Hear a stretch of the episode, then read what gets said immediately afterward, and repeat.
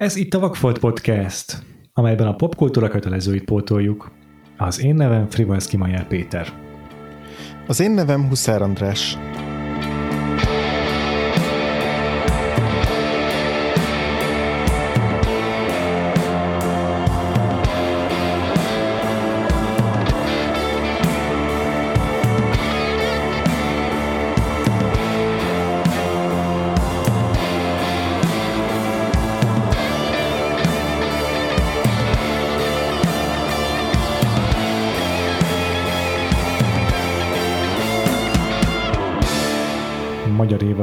Folytatásában eljutottunk az első viszonylag újkori magyar filmhez, a modernista magyar filmhez, a Körhintához, amelynek a rendezője Fábri Zoltán, és az adáshoz, adáshoz vendéget is hívtunk. Itt ül velünk Rácz Viki. Szia Viki! Sziasztok!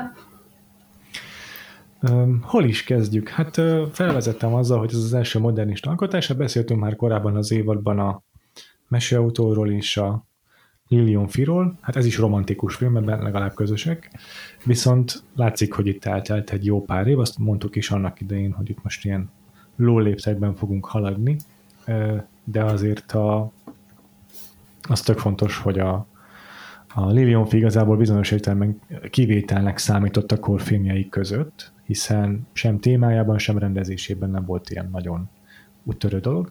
A, kicsit a kontextushoz a, a a körhinta kapcsán azért fontos megemlíteni, hogy a Lilionfi az tényleg egy ilyen nagyon tabumentes film, úgy értem, hogy, hogy, hogy csupa olyan témával foglalkozik, amiben abszolút nem volt semmi politikai, gazdasági vonzat, így, így, így az elkészültének nem nagyon voltak akadályai, és a Makkároly, mint rendező pedig abban a filmben legalábbis azért elsősorban viszonylag hagyományos eszközöket használt, mondjuk így a későbbi filmjeiben sokkal inkább szemet szól majd az, hogy, hogy, a, hogy a különféle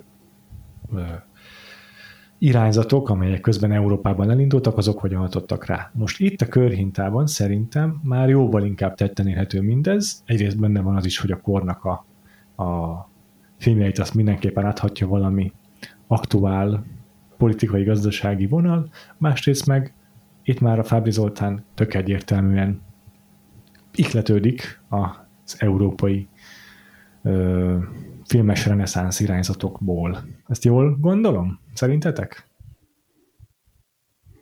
Uh, igen.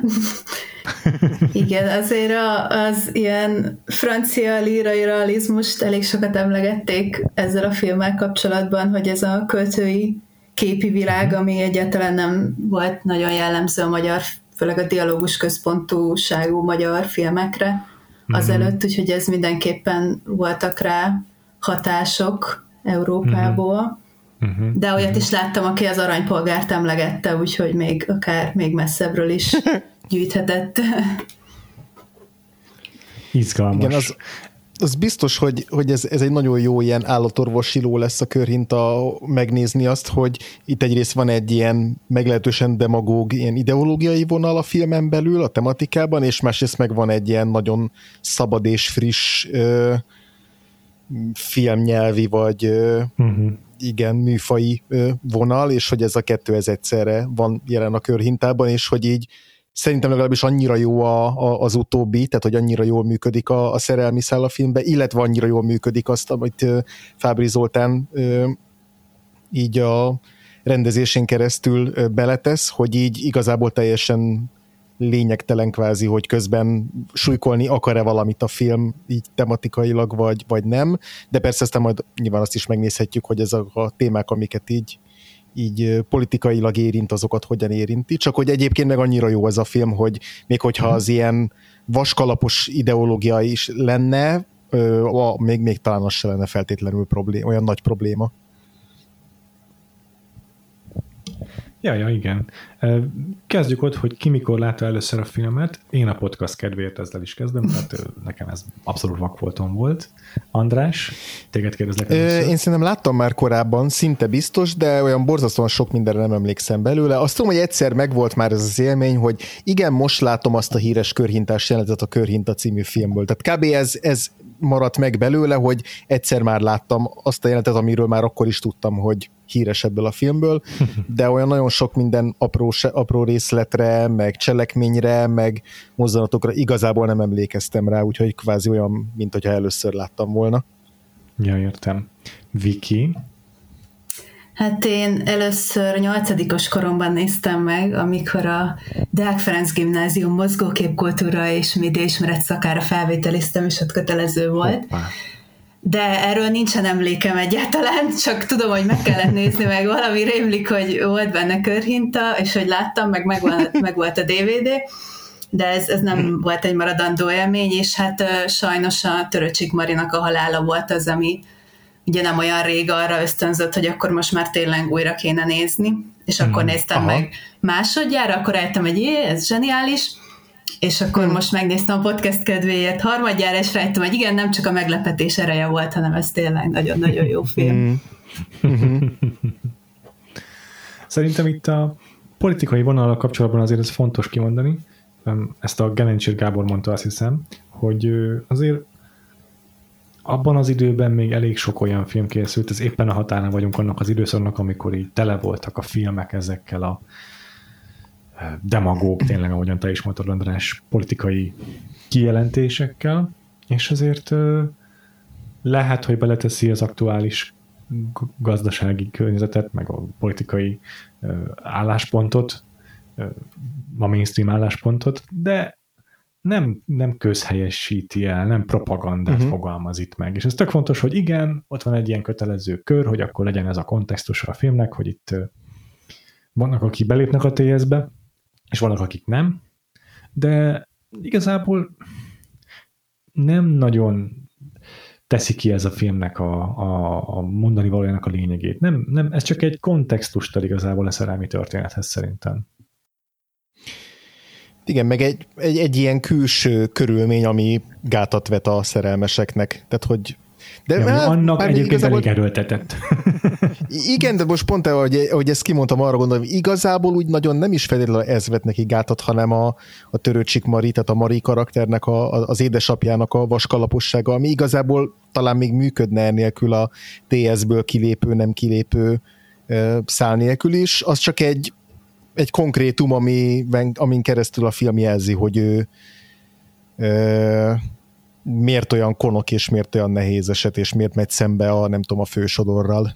Hát illetve én amellett is tudnék érvelni, de be lehet, hogy majd később belemeltünk, hogy szerintem ez így egyáltalán nem egyértelmű propaganda abba az irányba, hogy a uh-huh. Mhm. TS az csak jó és csak csodálatos, és ott a legjobb lenni, és hülye az, aki kilép teljesen, mert szerintem itt azért eléggé érzékletesen mutatják be azt is, hogy mondjuk mennyire, mennyire nehéz helyzetben van a gazdák, uh-huh, most az bármelyik oldalon, és hogy, hogy mennyire mi okozta azt, hogy ők ebből kiléptek, és az egy azért nem egy ilyen egyértelmű, nem tudom, önzőség, meg ilyen pénzhajhászás, hogy kilépnek, hanem pont egy ilyen nagyon-nagyon nehéz helyzet, amiből, amiből igazából csak veszíteni tudnak így is, úgy is, és egyáltalán nincs azért ez szerintem egy ilyen teljesen egyértelmű rossz döntésnek ábrázolva. Ja, ez tök igaz. Hát akkor kezdjük ezzel a beszélgetést, úgyis valószínűleg ez a kevésbé fontos uh-huh. része a filmnek, és akkor gyorsan túleshetünk rajta.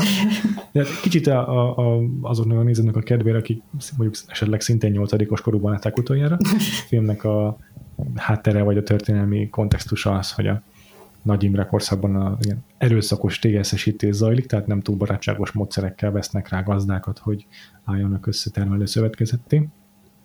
És akkor a két főszereplő, egy fiatal mm, szerelmes pár, Máté és uh-huh. Marinak a szülei, azok az egyik család, a Mari szülei, ők, ők TS pártiak, és belépnek, és ráadásul azon belül is viszonylag fontos pozícióban, auto, autoriter szerepben vannak, tehát hallgatnak rá mások, míg a Máté, ő teljesen TS ellenes, és ez, ez okozza a szülők közötti konfliktust, vagy az ő közöttük kialakuló konfliktust, ami a szerelmük közé teszi az éket.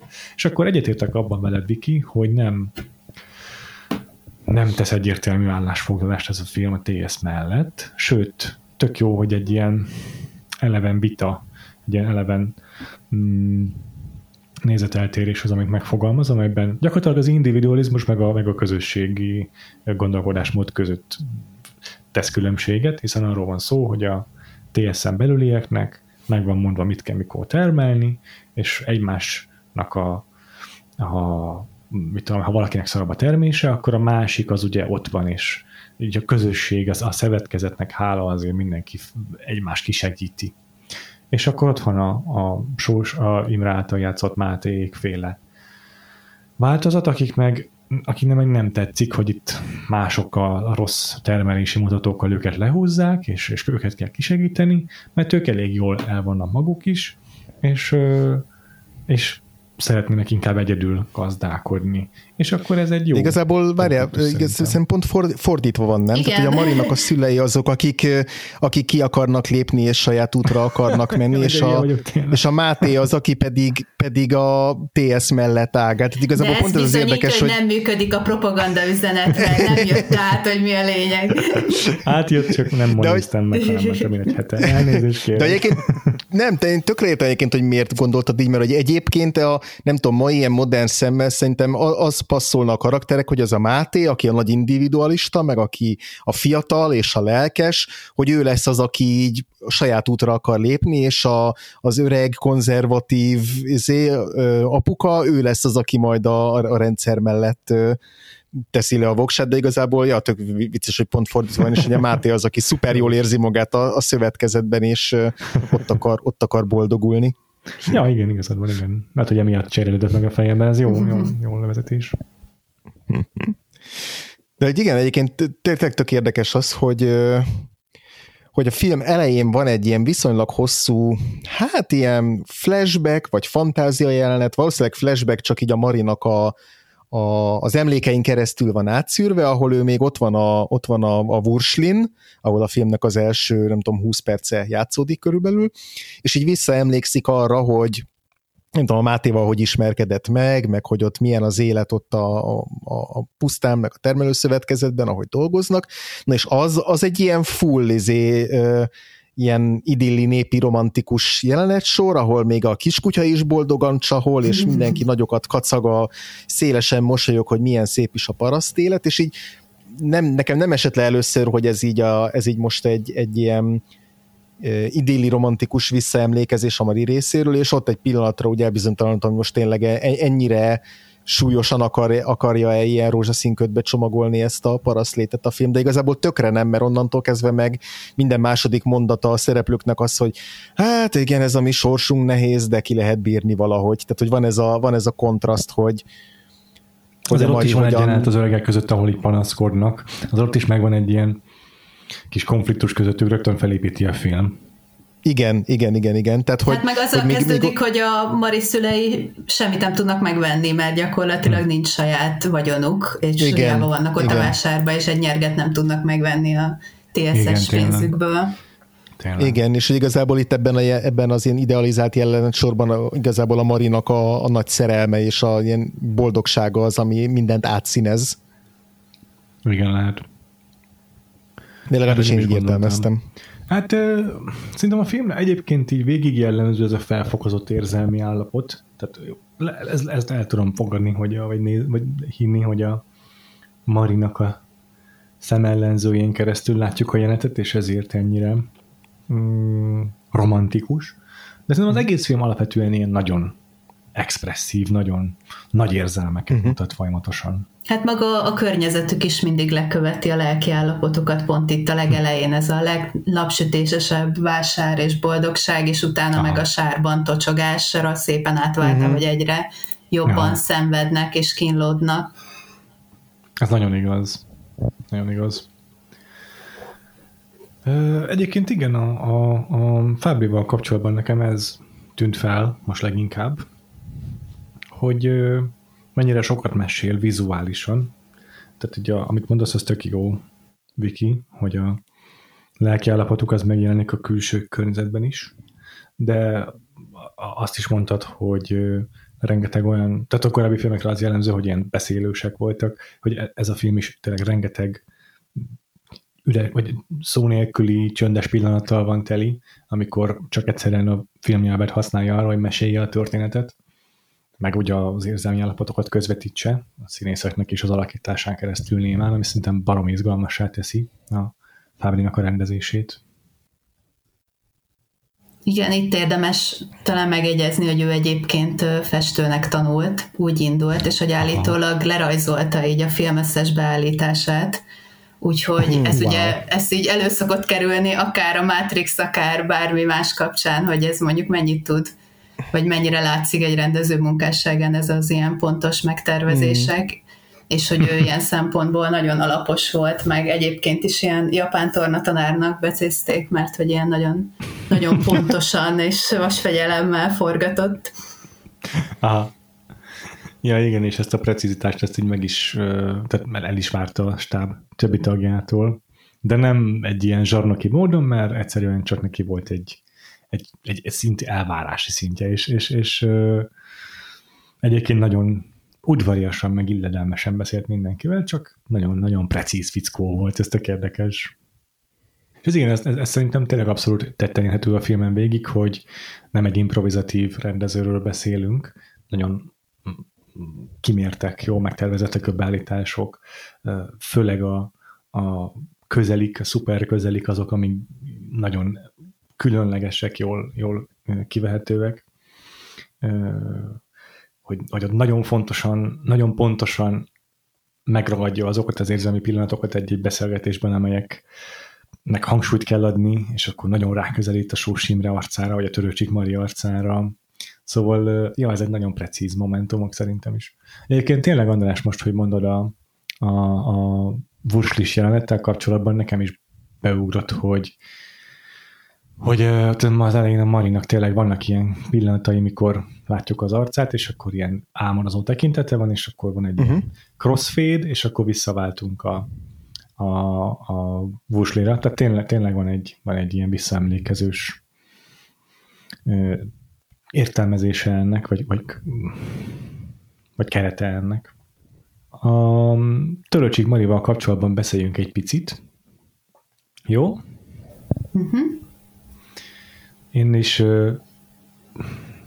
nagyjából egyébként már, már tervezgettük ezt, ezt a magyar filmes évadot, de egy elég nagy lökést adott neki, hogy tavaly elhunyt Törő Csikmari, és így rögtön úgy is álltunk neki, vagy úgy álltam neki az évad megtervezésének, hogy akkor legyenek olyan színészek, akik, akiket semmiképp se hagyunk, és akkor ebben élen volt a Törő Csikmari, és természetesen nem maradhatott ki a körhinta ebből a sorból, amikor ő vele foglalkozunk, ebben egy nagyon-nagyon fiatal színésznő még ő, úgy, úgy fogalmaz egy interjú, egy jóval később készült interjúban, hogy szinte gyerekszínészként kezelték őt, tehát rengetegen a tapasztaltabb színészek közül segítettek neki, és uh-huh. a Fábri, ő pedig mm, a festés mellett, vagy a festés után ő színésznek is szeretett volna tanulni, talán tanult is, csak nem lett az, de hogy mindig is értette a színészek nyelvét, és az, azt kihangsúlyozza Töröcsik Mari, hogy igen, a legtöbb rendező el tudja mondani, mit akar egy színésztől a jelenetben,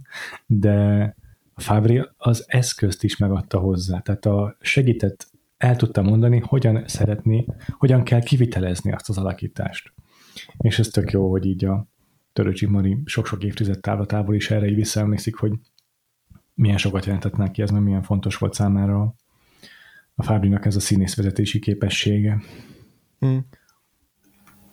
Hát igen, ő tényleg egy ilyen nagy varázslatos ugye, találat volt, mint ahogy nem tudom, a legendák szerint ugye ez, ez volt így a legnehezebb megtalálni a Marit, és hogy a Sarkad hmm. Imre, akinek ugye a novellája alapján adaptálták ezt a forgatókönyvet, ő így mondta, hogy nem is adja oda az engedélyt, hogyha nem találják meg a tökéletes Marit hozzá.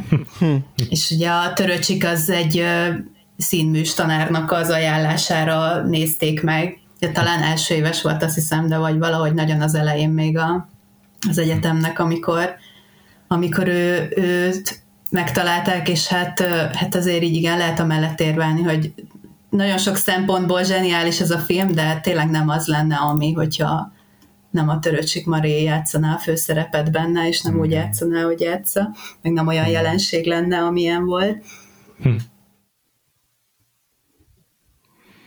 Igen, igen, nagyon kíváncsi leszek, hogy a későbbiekben hogyan változik majd az eszköztár a színészként, de ebben is nagyon izgalmas volt figyelni, és nagyon sok oldalát meg tudja mutatni rögtön. Tehát ahogy András, te is mondtad, itt a film legelén ez a, ez a rózsaszín ködös periódus, ebben tényleg ilyen önfeledten játszik a Mari, főleg a hintás, tehát a, kétféle hinta is van a filmben, van a körhinta, meg van az, amikor ilyen nagy hajó csónakszerű akármiben hintáznak. Uh-huh.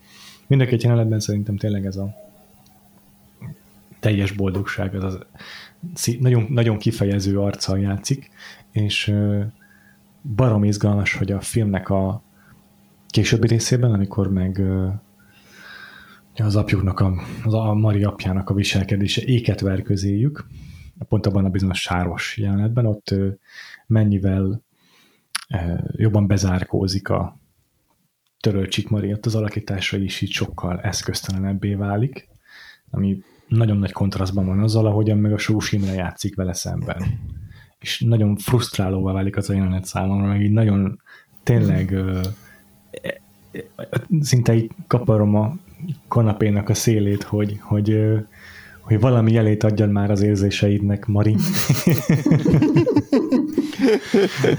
És ez, ez, ez szerintem egy nagyon jól eltalált színészvezetés a Fábri Zoltántól, de egyébként meg egy nagyon nehéz dolog lehet szerintem, hogy modulálni az alakítás alatt egy filmen belül folyamatosan, főleg egy ilyen pályakezdő színészként. Hát meg itt tényleg azért nagyon nagy súly került mindkét színészre abban, hogy eladják ezt az egész történetet és az érzelmeket, amiken keresztül mennek, mert hogy azért a forgatókönyv az nem annyira erős ilyen szempontból, tehát nem az adja meg igazából ennek a sztorinak az érzelmi súlyát, hanem az, hogy folyamatosan az ő arcukban van a kamera, és azzal meséli el Fábri igazából, hogy most ők belül mi mennek keresztül. Ez nagyon igaz. Klasszikus ilyen Római és Júlia szindróma, hogy el kell hinnünk, hogy egy bulin egymásnak, e, egymásba szeretnek, ugyanúgy, mint a West Side Story-ban is, vagy ebben is. I- igen, de és közben az, az a érdekes a filmben, mondjuk akár a Lily Onfival összevetve, hogy ugyan megvan valamennyire itt is az, a, az az íve a történetnek, hogy hogy itt van az elején a, hát ha nem is megismerkedés, mert, mert már ismerik egymást egy ideje, de megvan ez a, ez a körhintás jelenet, ahol úgy igazán borzasztóan egymásba szeretnek, és akkor utána még van egy időszak, amikor ugye a, a Mari megtudja, hogy ő, őt, őt már odaígérték a, a Szirtes Ádám által játszott gazdának, és akkor, hogy ő ezt az egészet akkor így eltemeti magában, és akkor van az a, az a szakasza a filmnek, amikor, amikor még így kerülgetik egymást, de egy alapvetően mm, nem tudom, valahogy az van bennem, hogy, hogy, annyi, hogy a film nem feltétlenül ezt a klasszikus ívet építi föl, ami a romantikus filmekben szokott lenni, hogy a megismerkedés, a nagy egymásba szeretés, utána a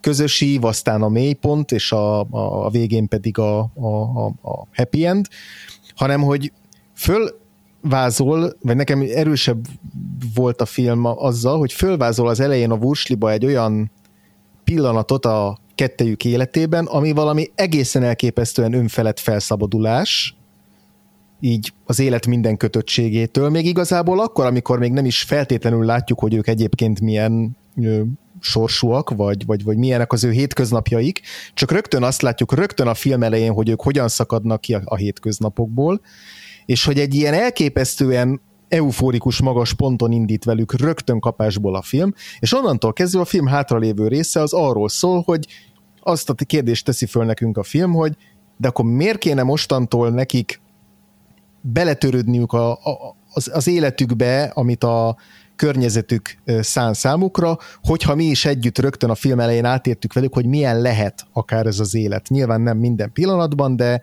uh-huh de hogy, de hogy ott, ott felmutat nekünk valamit, és nem is csak felmutatja, hanem mi is átéljük velük a Fábri Zoltánnak az, az ilyen expresszív montás technikája által, hogy mi is ott repülünk velük együtt a, a körhintán, és hogy onnantól kezdve szerintem fizikailag, meg érzelmileg lehetetlen nem azt gondolnunk, hogy így üvöltünk a képernyőre, hogy takarodjatok már onnan a, a sárból, meg a, a Szirtes Ádámtól, meg mindenhonnan, és meneküljetek, és kezdjetek valahol új életet. Tehát, hogy valami olyan elképesztő erővel ö, ránt be minket abba a pozícióba, hogy így szurkolni tudjunk nekik, ami szerintem alapvetően nem mindig történik meg feltétlenül az ilyen Római és Júlia Aha, jellegű filmeknél, vagy történeteknél.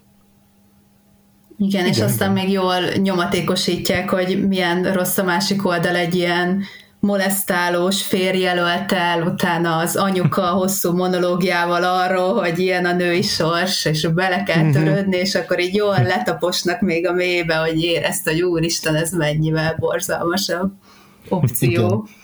Igen. ja. Igen, igen.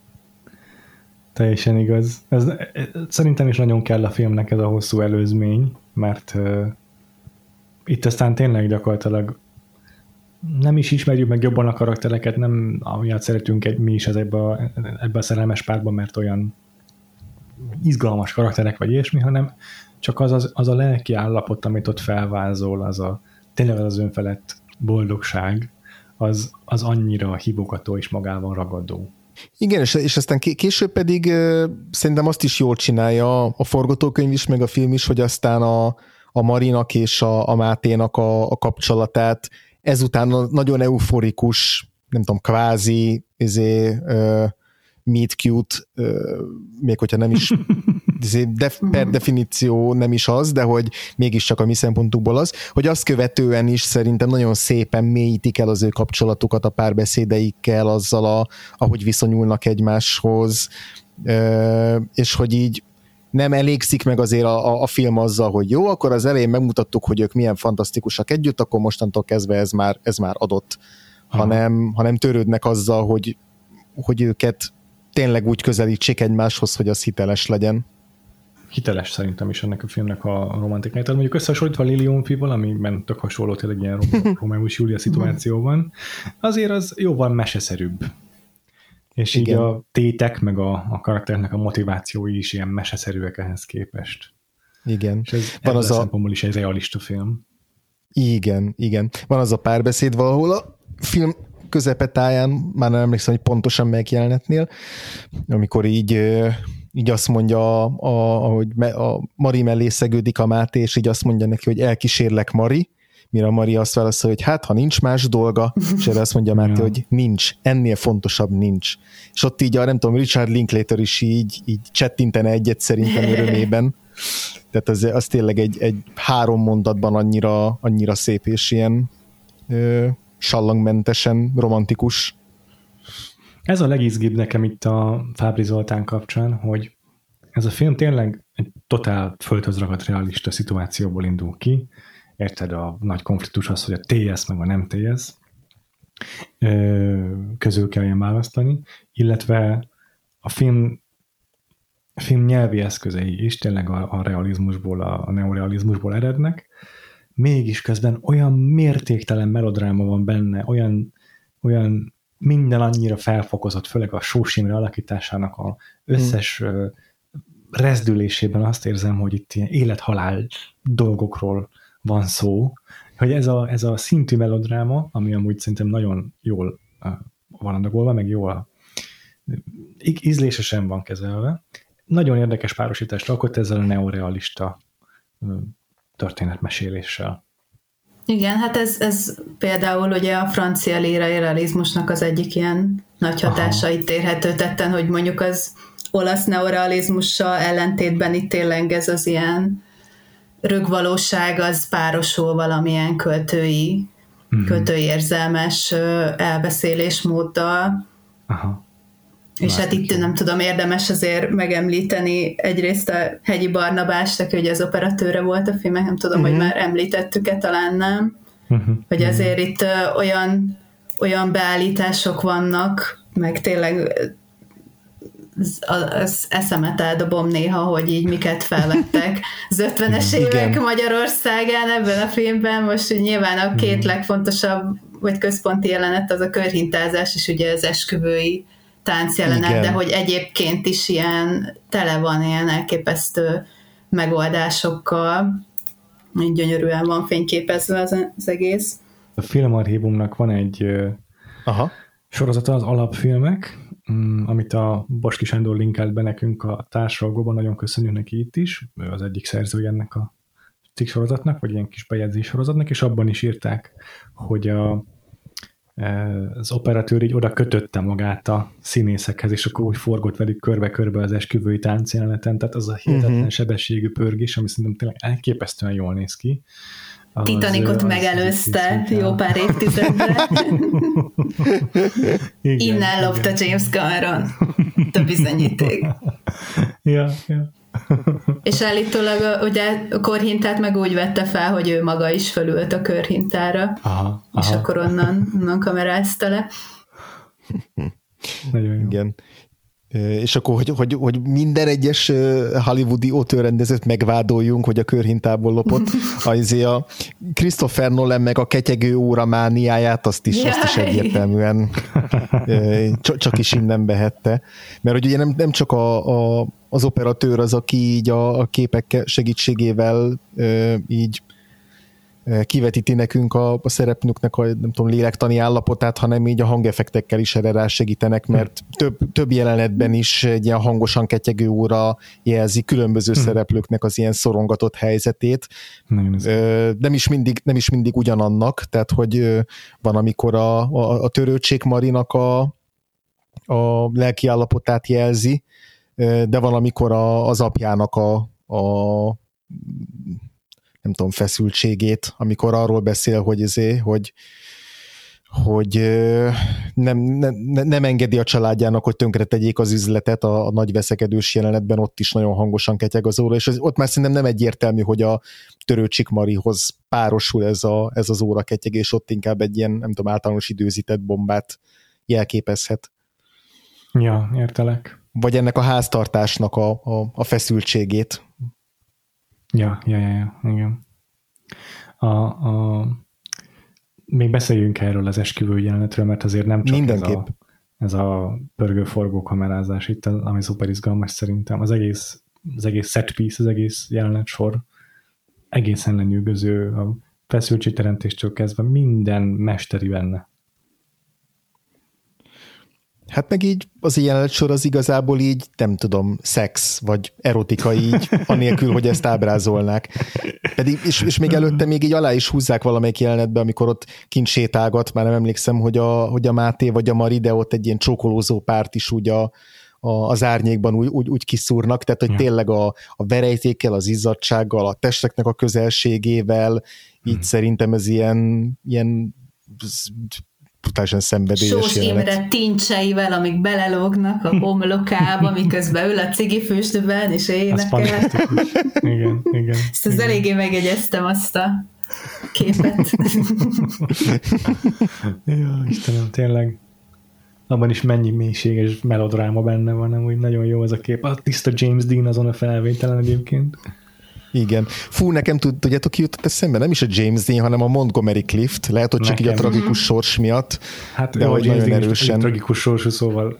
Jó, oké, okay, elfogadom. Valóban. De nekem is inkább Montgomery Clift ugrott be róla, szerintem nagyon hasonlít az ő arcberendezésük is, de egyébként is a, a mindenkettőjükre jellemző egy ilyen expresszív, uh-huh. morózus ö, tragikus karakter, és nagyon ki tudják ezt fejezni az arcukkal, és mindenket őket szereti a kamera közelről venni. Hát meg amit a Sós Imre művel a szemöldökével, az ja. mondjuk egyébként is egy külön művészet, amit meg senki nem tudna utánozni. Ez így igaz. Ez Fú, egyébként igaz. akkor lehet, hogy ezért jutott eszembe igazából. Egyszer csak a... szemöldöke, igen nekem nem is a Montgomery Cliff, nekem még beugrott a, a Mifune Toshiro egy pillanatban, a, a film során egy pillanatban, és így nem értettem, hogy mi, miért, miért a, izé jut eszembe a Sósimiről a Mifune, de aztán lehet, hogy így a szemöldök színészete, vagy a nem tudom, fizikai nem tudom, alakítása miatt hogy, hogy van benne valami hasonló ilyen zabolázatlan, ilyen nyersesség, ami, ami talán így rájuk jellemző. Lehet. Lehet, igen, igen. Ilyen váratlanul tud időnként ö, testbeszédével olyan dolgokat kifejezni, amire abszolút nem számítasz. Igen. A táncjelenetben nekem tényleg nagyon-nagyon jó ez az egész, ahogyan a, a Máté ugye a, a mellék, nem tudom milyen kis szobába, vagy nem tudom mi az a helyiség, onnan tánc, onnan izé mm. sírva vigadva bejön táncolni, és aztán a táncol, tánctéren meg, meg, meg az egek izé, szalad fel a feszültség, és így a pattanásig feszül a helyzet. A, az a, azok a iszonyatosan gyors vágások, amikor így látjuk szintén ilyen szuper közeliből a zenekar tagjait, akik szintén így izzadva, mit tudom én, fújják azt a klarinétot, vagy fogalmam sincs, hogy milyen hangszert, meg, meg így a szereplők arca között vág a Fábri, az is szerintem nagyon-nagyon modern, főleg a, mondom, a vágás sebessége miatt. Aztán a feszültségteremtést is igen-igen ügyesen csinálja, tehát a, a, először főleg a táncosokra koncentrálunk, utána így betekintünk abba a szobába, ahol a, ahol uh-huh. a mhm. Szirtes Ádám meg a Mari apja van, és akkor szépen lassan ugye először csak így figyeljük őket, hogy tudomásul veszük, hogy ott vannak, jelen vannak, aztán szépen lassan az ő figyelmük is a táncosokra irányul, és így nagyon apránként így adagolja nekünk az információkat a film, és így apránként építi fel ezt a, apránként izé ég le a kanóca ennek a TNT-nek. Hú, milyen szintjei vannak még. Az is nagyon tetszik, amikor a körbe-körbe forgó kamera először csak a szereplők kamerájára, arcára koncentrál, és tényleg így a velük vagyunk, velük megyünk, az ő érzelmi állapotokat fogadjuk be, és így szívjuk magunkba. Aztán van egy pont, amikor a, a hegyi barnamásnak a kamerája, hogy elkezd kitekinteni a tömegre, és így meg-megáll egy pillanatra a forgás közben, és ugye a Szirtes Ádám karakterére, meg az apukára, fókuszál rá uh-huh. egy pillanatra, az is, annak, azt nem tudom elkezdeni, hogy csinálhatták meg, de az is annyira izgalmas felvétel, és annyira szépen építi tovább ezt a feszültséget az is. Az egész szerintem tényleg egy mesterkurzus. Igen, meg az is, hogy, hogy, az, hogy milyen szépen így ö, párhuzamba van, vagy ilyen szépen, nem tudom, ráerősít egymásra az, hogy itt a, a filmnyemben is egy ilyen, egy ilyen nem tudom, lehet, hogy túlzás radikálisnak nevezi, de hogy a korszak magyar filmgyártásához képest biztosan szokatlan e, eszköz használ, és hogy mindezt arra használja, hogy bemutasson egy olyan pillanatot, ahol ez a két ember ilyen elképesztően normaszegést követel így a, a környezetének a, a szemszögéből, tehát hogy ja. Ugye ott mindenki borzasztóan megbotránkozik azon, hogy mi történik, hogy itt, itt, itt, itt milyen, milyen tabukat döntenek meg, és nem csak azért feltétlenül, mert hogy itt a Mariel elvileg el van jegyezve, hanem hogy tényleg ilyen mm ilyen ö, testiséget nem, nem szokás így közszemlére tenni, ahogy ők táncolnak, és hogy ehhez mennyire jól párosul az, hogy a film is itt mennyire elszabadul a szokásos, nem tudom, simpárjáról. Hogyne, igen, igen, igen. Így még össze is hát vágja, az is, igen. Csak. Nem csak, hogy ez is ilyen erős pillanat, amikor a Máté ugye mondja ezt a kétértelmű mondatot arra, hogy mi lesz, ha elkérik, hogy ő ugyan senkinek oda nem adja, és akkor még közelebb húzza magához ilyen látványosan, hogy még ja. jobban kiborítson mindenkit. Ja. Igen. Ja. Így ez a, a körbepörgés, forgás, ez így ha nem lenne teljesen egyértelmű, hogy itt magának a körhintának egy ilyen meg, meg, megidézése zajlik, az még egy ilyen intercuttal igazából át, átmosódik a kép magára a körhintás jelenetre is. Uh-huh. És, és nagyon jó szerintem ez a párhuzam azon túl, hogy egyértelmű a, a, a forgásból, hogy mi történik, hogy a, hogy a körhinta emlékét idézi fel a Mariban, azért is nagyon tetszik ez a párhuzam, mert a körhinta azért az egy mégiscsak egy viszonylag békés, balesetmentes dolog, tök lassan megy körbe, és meg olyan sebességgel pörögnek itt körbe ebben a táncban, hogy az már szinte életveszélyes, és ez a, filmnek a dramaturgiai ívét is itt szépen tükrözi számomra, hogy a, a film elején az ő szerelmük az még ilyen konfliktusmentes, békés dolog volt, és itt meg már, itt meg már tényleg így, így itt, itt meg már így, így kirobbanóak az érzelmek ezen a ponton, ahogy táncolnak. A, a, kör, a, a forgás körbe a sebessége annyira fel gyorsul, hogy az a filmnek is a, a tétjeit így, így vizualizálja. Igen, és tényleg úgy válik ez azért a csúcspontjába, hogy utána a Mari, mert hogy egyébként azért a kettejük szerelmének most nem csak a TS, nem TS szabott akadályt, hanem az, hogy maga a Mari az egy ilyen passzív, beletörődő, sorsába beletörődő karakterként ment, uh-huh. és ugye a uh-huh. Máté meg eh, ez abszolút nem tudott mit kezdeni, hogy nem akar vele fellázadni, és hogy ugye uh-huh. itt itt van a csúcsjelenet, amikor, és ezzel is, hogy fel is idéződnek így a legeufórikusabb pillanatok, valami meg, megfordul a Mariban is, mert hát ezután Aha. történik ja. az, hogy ő is fellázad most már végre a szülei ellen. Beszéljük akkor szerintem picit a, a szülő, szülő karakterekről, meg úgy hozzájuk kapcsolatban beszéltünk még a Szirtes Ádám karakteréről is, de hogy most elsősorban a, a szülőkről, hogy így róluk mit gondoltatok, vagy erről a, erről a családi dinamikáról? Jó, beszéljünk róluk. Itt akarnám akkor rögtön bedobni a tékemet, hogy Barsi, Barsi Béla a magyar idős Paul Newman, kicsit rozzantabb kivitelezésben, de, mhm, Értelek. de szerintem van, van benne egy ilyen hasonló nem tudom, szikárság és ilyen egyenes gerincűség. Igen, igen, igen. Szerintem nagyon-nagyon jó ebbe a filmbe. Egyébként mind a, mind a hárman, tehát a Borsi Béla, a Kismanyi és a Szirtes Edem is iszonyú jók, és méltatlanul keveset méltatják őket a Törőcsik Marihoz meg a Sós Imréhez képest, ami valahol érthető, de, de szerintem nagyon-nagyon jók mind a hárman. Szinte Igen, meg... szinten nagyon tudja, hogy neki a szerepe az, hogy neki kell legyen az ilyen másodhegedűsük.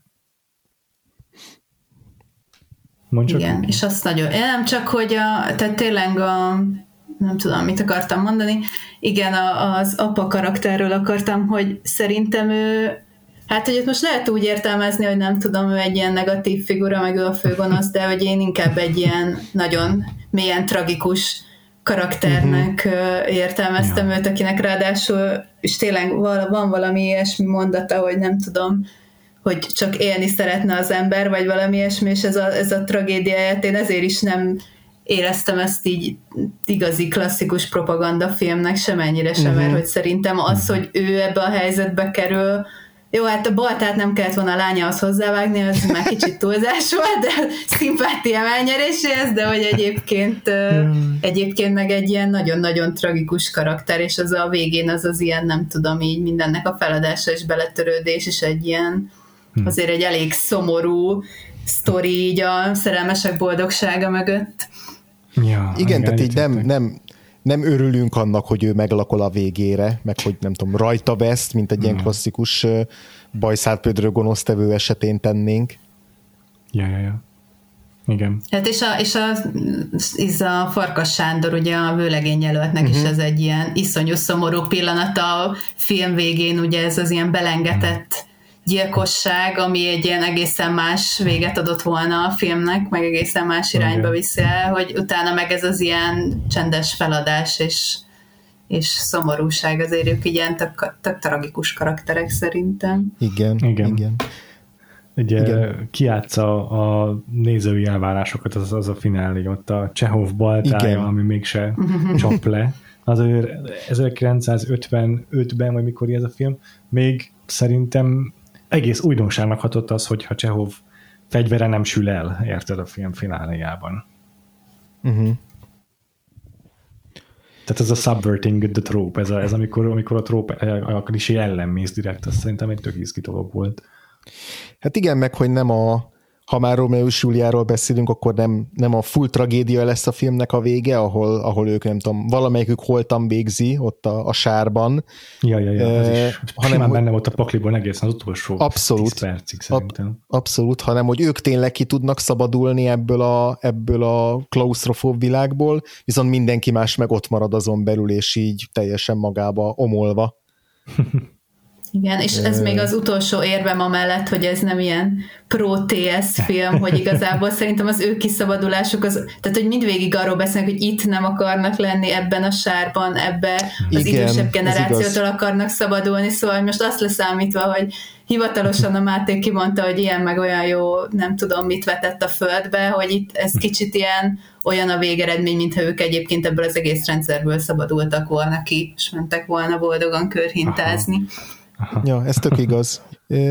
Hát a Kismanyinak meg nincsen olyan nagy, nagy szerepe végül is a filmben, részben azért is, mert hogy maga az Erzsének, tehát a Mari anyukájának is a szerepe az alapvetően az, hogy ő egy ilyen erőskezű pátriárka alatt nyög, és igazából ugye mindig azt mondja, hogy hát ez a nők sorsa, meg, meg, hogy, meg hogy alá kell vetnünk magunkat az akaratának, mert legalább erős és, és eltart minket, és meg tudunk élni valamiből, tehát hogy ez a szerintem nagyon pontosan fölvázolja ezt a fajta ilyen családon belüli dinamikát, ahol a, a szigorú és adott esetben erőszakos apának a viselkedését próbálja enyhíteni, és ugyanakkor így a, lánya szem, szemszögéből pedig, vagy a lányával szemben így erősíteni a, az Erzsi néni, de az, az, ja, azt szerintem egy, egy zseniál, zseniális pillanat, amikor le, lenyomja ezt a nagy monológiát arról, hogy, hogy ugye milyen nehéz a nők sorsa, és hogy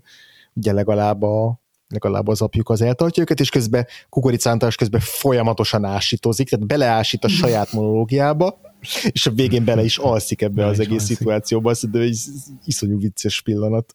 Hmm. Hát igen, meg úgy gondolom a Marinak a jövő énje, tehát az a, a tükörkép, mm, igen. válhatna. Akarom még beszélni picit a Fábri Zoltánról? Beszélhetünk. Csak azért akarom, mert a, azt hiszem az idei évadban az egyetlen filmünk ez, a Fábri Zoltántól, és így mindig Ez nem igaz, mert pont megnéztem, és az ötödik pecsét is rajta van a Letterboxd ja. listátokon. Jaj, de jó. Csak hogy fact check.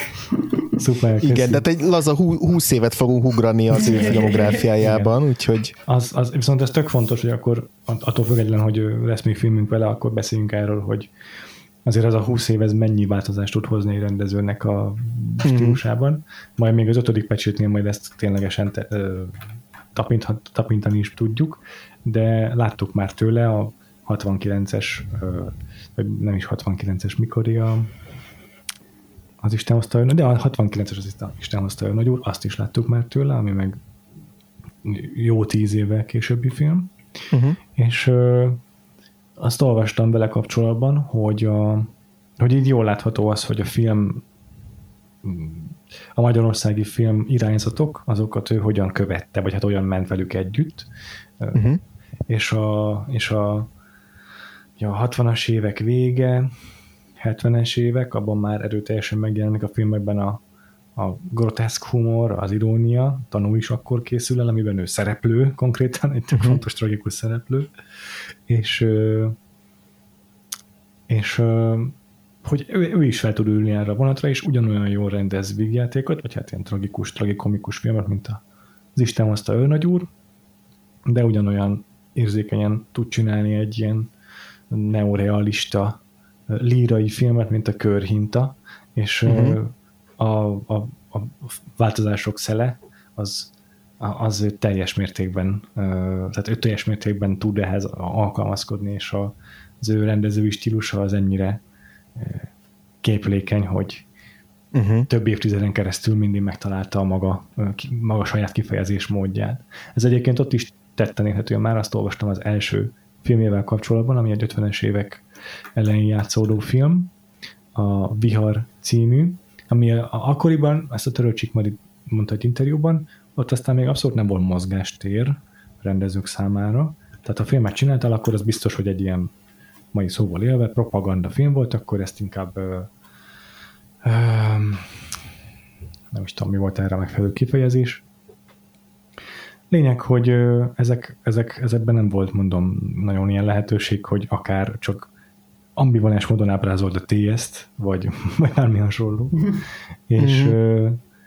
és ez egy ilyen nagyon egyértelmű film volt arról, hogy, hogy bányászok milyen hősiesen termelnek, nem tudom pontosan mi a sztori, és azt hiszem abban a Darvas Ivánban, nem tudom, egy képet láttam csak a filmben, egy nagyon rövid kis jelentet egy videóban, és azt, azt mondta róla Tölcsi Mari, hogy azt így valamikor már viszonylag sokára látta, egy ilyen Fábri retrospektív keretében, amikor a Fábri meghalt, akkor utána mentek a filmjei, és akkor azt látta benne, hogy igen, ez egyértelműen egy ilyen programfilm, de abban is ilyen túláradóak, kirobbanóak az érzelmek, és nem tudom, van egy jelent benne, amikor azt hiszem a bányászok így kiszabadulnak valahonnan, és, és hogy, ja nem, az Életjel című film az egyik később, de teljesen mindegy, és, és hogy ott így, amikor egymásra talál a, a Darvas Iván által játszott bányász, meg a szerelme, az is tényleg ilyen uh-huh. felfokozott túláradóan romantikus jelenet, és hogy azért a Fábri még ezekben a programfilmekben is megtalálta a maga kifejezés módját. Ezt akartam igazából ebből kihozni. Hát erre pont egyébként én kiírtam egy idézetet tőle, ami szerintem ezt tökéletesen kifejezi, no. hogy ő hogy dolgozott, hogy nem voltunk szabadok, igaz, az adott játékteret maximálisan kihasználtuk.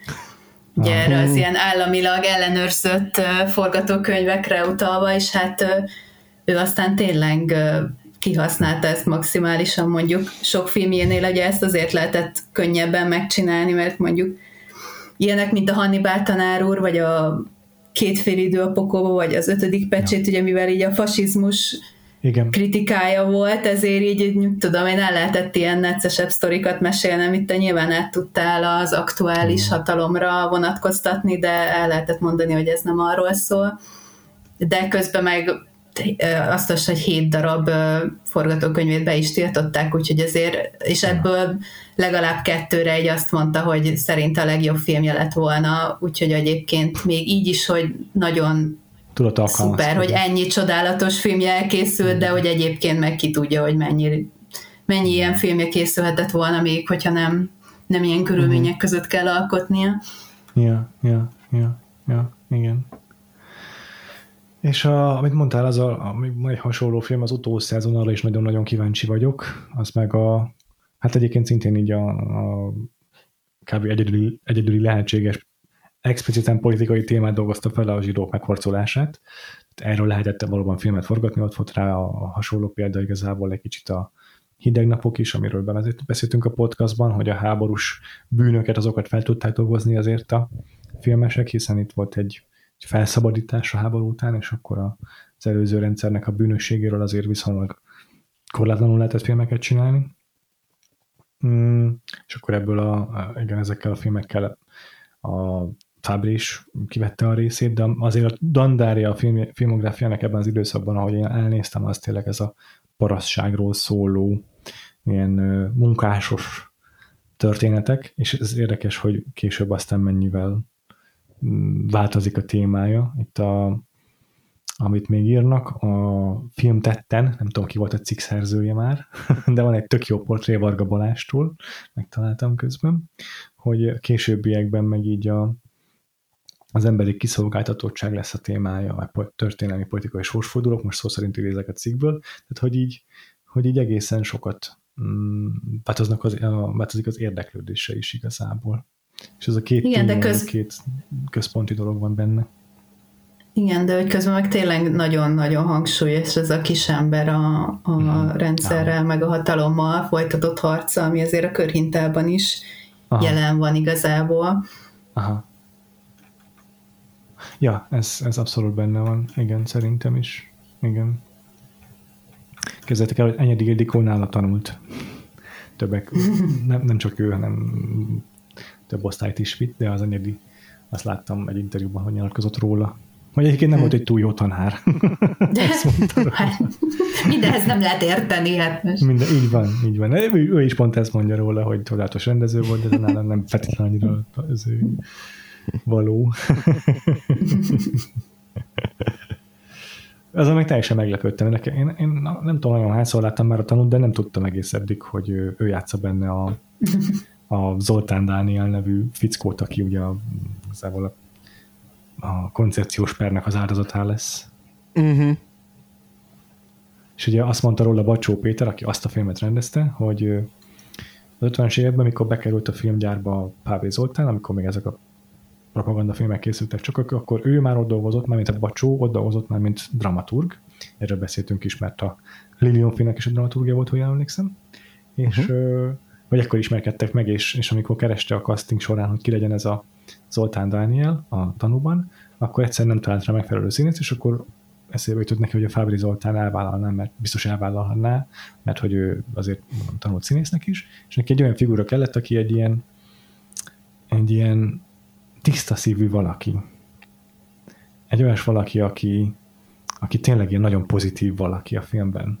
És, és és így, így, így nyita, egy nyílt fickó kellett neki valaki, és akkor erre, erre jutott eszébe neki a Fábri Zoltán. Tehát érdekes, hogy így a személyes ismerettsége az ennyire de ennyire nagyra tartott őt a Fáb, ő a Fábri Zoltánt. Hát igen, meg dolgoztak is azért ők együtt. Persze. Forgatókönyveken is. Mm-hmm. Mm-hmm. Ja, hát itt azért nagyon sok ilyen nagy név sokszorosan összefonódnak a nevek, ezek, az, az, az biztos, hogy meg fogjuk majd figyelni a, a az évad során. Uh-huh. Igen, háromszoros Kossuth Díjas, ezt még ki akartam emelni, és Aha. ez a film megjárta Kánt is. Igen, ezt akartam én is mondani, hogy ezt még Tök mindenképp jó. említsük meg, hogy a 9. Cannes Filmfesztiválon a versenyfilmek között ott szerepelt a körhinta. Aha, aha, aha. És aha. megnéztem, hogy többek között olyan filmekkel szemben, vagy pontosabban inkább, inkább azt mondom, olyan rendezőkkel szemben, mint a Vittorio De Sica, a Kurosawa, aztán Bergmannak volt egy filmje a versenyprogramban ugyanebben az évben, illetve a, a Pater Panchali, ugye az úténeke című De film, jó. amit megnéztünk a Ázsia évadunkban, az szintén e, itt e, szerepelt a versenyfilmes mezőnyben, és az nyert is egy e, díjat ebben az évben a humánus dokumentum díja, valahogy így, így nevezik, tehát ilyen humanitárius díjat körülbelül. De érdekes. Elnyert ezen a, ezen a fesztiválon. A, a, az aranypálmát meg a Cousteau kapitány és a Louis Mal nyerték meg egyébként. Igen. és ö, azt olvastam, a Truffaut volt az egyik zsűritag, azt hiszem, és ö, ő neki volt egy külön véleménye erről a filmről. uh-huh. azt mondta, hogy ez az ő aranypálmása, a körhinta. Aha. Lehet, hogy csak nézőként volt ott, ezt már nem tudom, mert ezt nem találtam, biztosan csak volt egy idézető tőle a valamelyik cikkben, ahol azt mondja, hogy hogy az az én, az én, én a nagydíjas film, az én nagydíjasom, Fábri Zoltán csodálatos filmjének a hősnője érdemelte volna a legjobb női alakítás díját, azzal, ahogy táncolt, nevetett és sírt, frissességével, tisztaságával, spontaneitásával.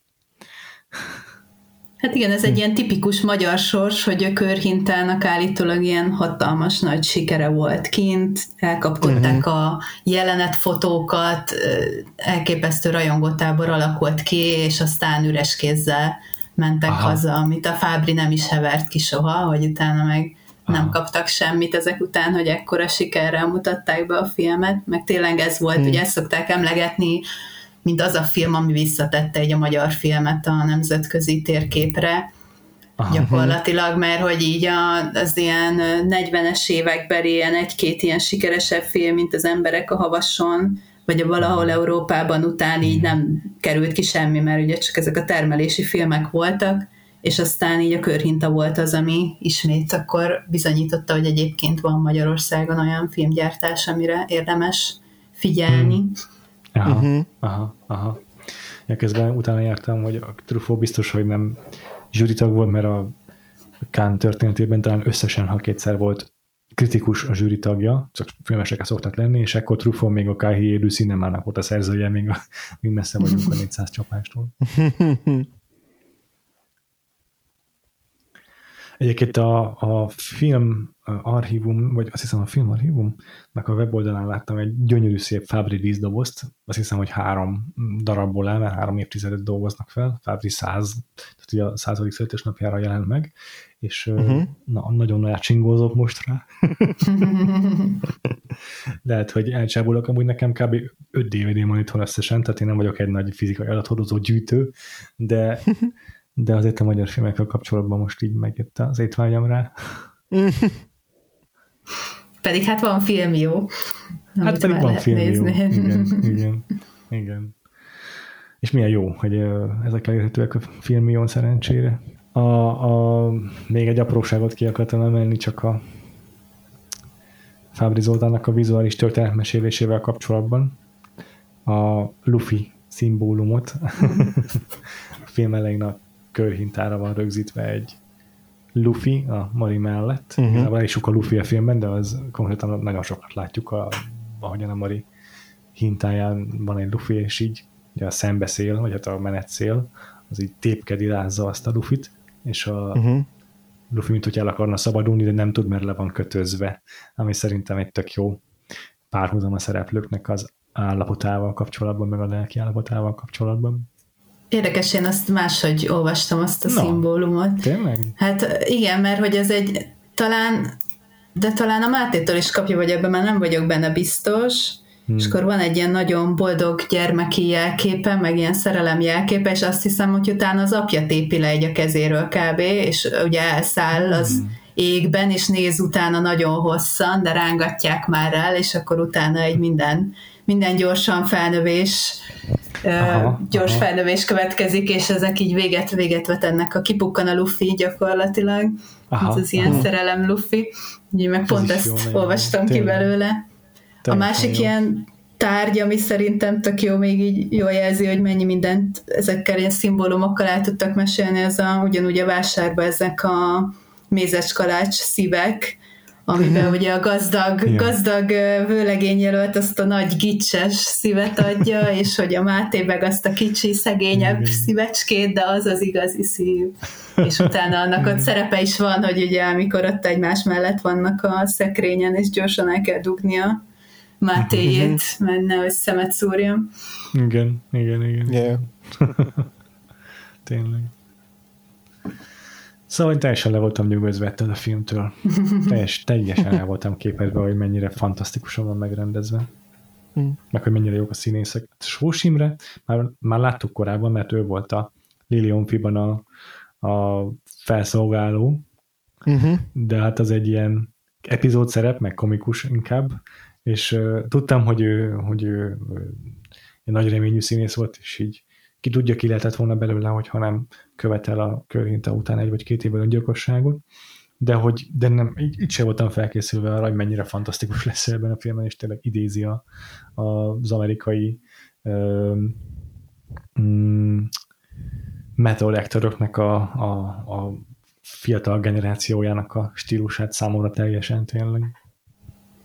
Igen, és neki ez volt a nagy tragédiája, hogy ezekbe a termelési filmekbe, meg ez a paraszt szerepet megkapta, Ludas Matyival futott be, ugye nagyon, az nagyon népszerű szerepe volt, és akkor ő volt Aha. mindig a parasztfiú, vagy a lelkes munkás fiú, és egyszerűen nem engedték nagyon, főleg filmben nem engedték uh-huh. ebből kitörni, és tényleg egy ilyen érdekes találkozás a Töröcsik Marinak, aki aki ugye itt indul, és utána egy ilyen hatalmas, ja. fantasztikus karriert mm-hmm. befut, és neki meg, aki szintén egy ilyen korszakos tehetség, neki meg ez már így a karrierje vége volt gyakorlatilag, és az utolsó alkalom, hogy megmutatta, mm. hogy mit tud, kevés lehetőségből egyszer. Igen. 56-ban játszott még egy filmben, és 27 évesen követett el öngyilkosságot, hihetetlen. Nagyon-nagyon kár érte. Jól van, örülök, hogy még lesz alkalmunk beszélni Törölcsik Mariról az évad folyamán, és lesz alkalmunk összehasonlítani mondjuk az idősebb Törölcsik Marit a pályakezdővel. Uh-huh. Meg akkor még ezek szerint, ha, ha már így korrigáltál, akkor legalább meg említsük meg, hogy lesz alkalmunk Fabri Zoltának is egy jóval későbbi periódusában megnézni egy filmet. És, Elszpoilereztem. Igen. Szerintem így kb. ezek azok a tehát én, én pont ezeket a filmeket vártam a legjobban az évadból. Tehát a, a, a körhintát, meg a, az ötödik pecsétet igazából. Aha. Nekem ezek így Aha. A, az a leges, legsúlyosabbak folytjaim szerintem. Na, akkor jó, hogy már 50%-ban biztos, hogy nem csalódás az évad. ja, még mondjuk a szerelem azt még mellé tenném. Az, ez a három, ami tényleg az aha, a totálisabb fájó vakfoltom. Na, aha, már hamarosan az is sorra kerül. És akkor Viki, meg tudom mondani, mi lesz a következő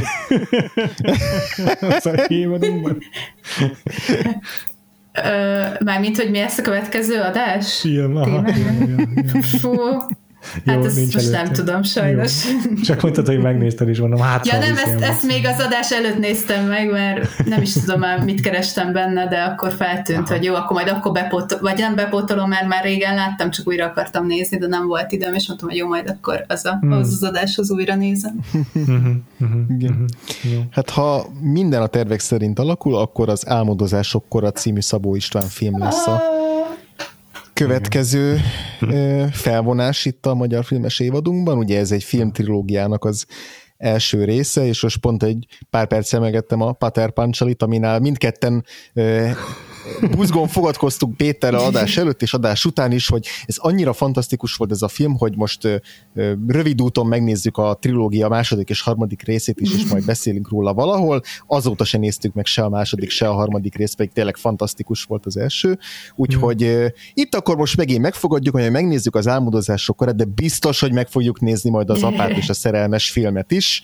Ezt, ezt már szerintem mind a ketten ugyanilyen magabiztossággal leszögezhetjük. Igen, igen, így van. Mondjuk legalábbis. Lényeg, hogy jövő héten 50% eséllyel álmodozásokkorra jön, 50% eséllyel meg ugrunk egy epizódot, és egyből a szegény legények következik. Meglátjuk, de mindenképpen a 60-as évek közepére fogunk uh-huh. egy váratlan ugrással megérkezni. Igen, igen, és aztán maradunk is egy darabig a 60-as, 70-es években. Igen, igen, igen, igen. Nagyon szépen köszönjük, Viki, hogy itt voltál velünk ebben az adásban. Nem marad benned semmi gondolat még a filmmel kapcsolatban? Uh, nem jut most hirtelen eszembe. Köszönöm én is a meghívást. Jó, van örülök itt, hogy itt voltál, és még lesz hozzád szerencsénk az évad vége felé, ha minden a terv szerint halad. És jövő héten pedig akkor várunk benneteket vissza egy 60-as évbeli magyar filmmel, addig pedig hol tudnak bennünket elérni a hallgatók? Először is Viki kezdte, hogy téged, rólad hol lehet olvasni, hol, téged, hol lehet téged követni? Olvasni leginkább a filmtekercsen, filmtetten, Vox és Recorder magazinokban, követni meg a Twitteren és a Letterboxdon a nevemen megtalálnak szerintem, aki szeretne. Szuper, belinkeljük ezeket is majd a show notes-ba. András, téged hol tudnak olvasni, követni a hallgatók? A legkönnyebben a Twitteren, a Gains alsóvonás alatt, oda, hogyha nagy ritkán írok valamilyen cikket, akkor azt beszoktam linkelni, például a Recorderem vagy a Filmtekercsen, illetve a Letterboxdon is követhettek, ha úgy érzitek. Ja, igen. Péter? Én is fönn vagyok Letterboxdon, Freevo néven.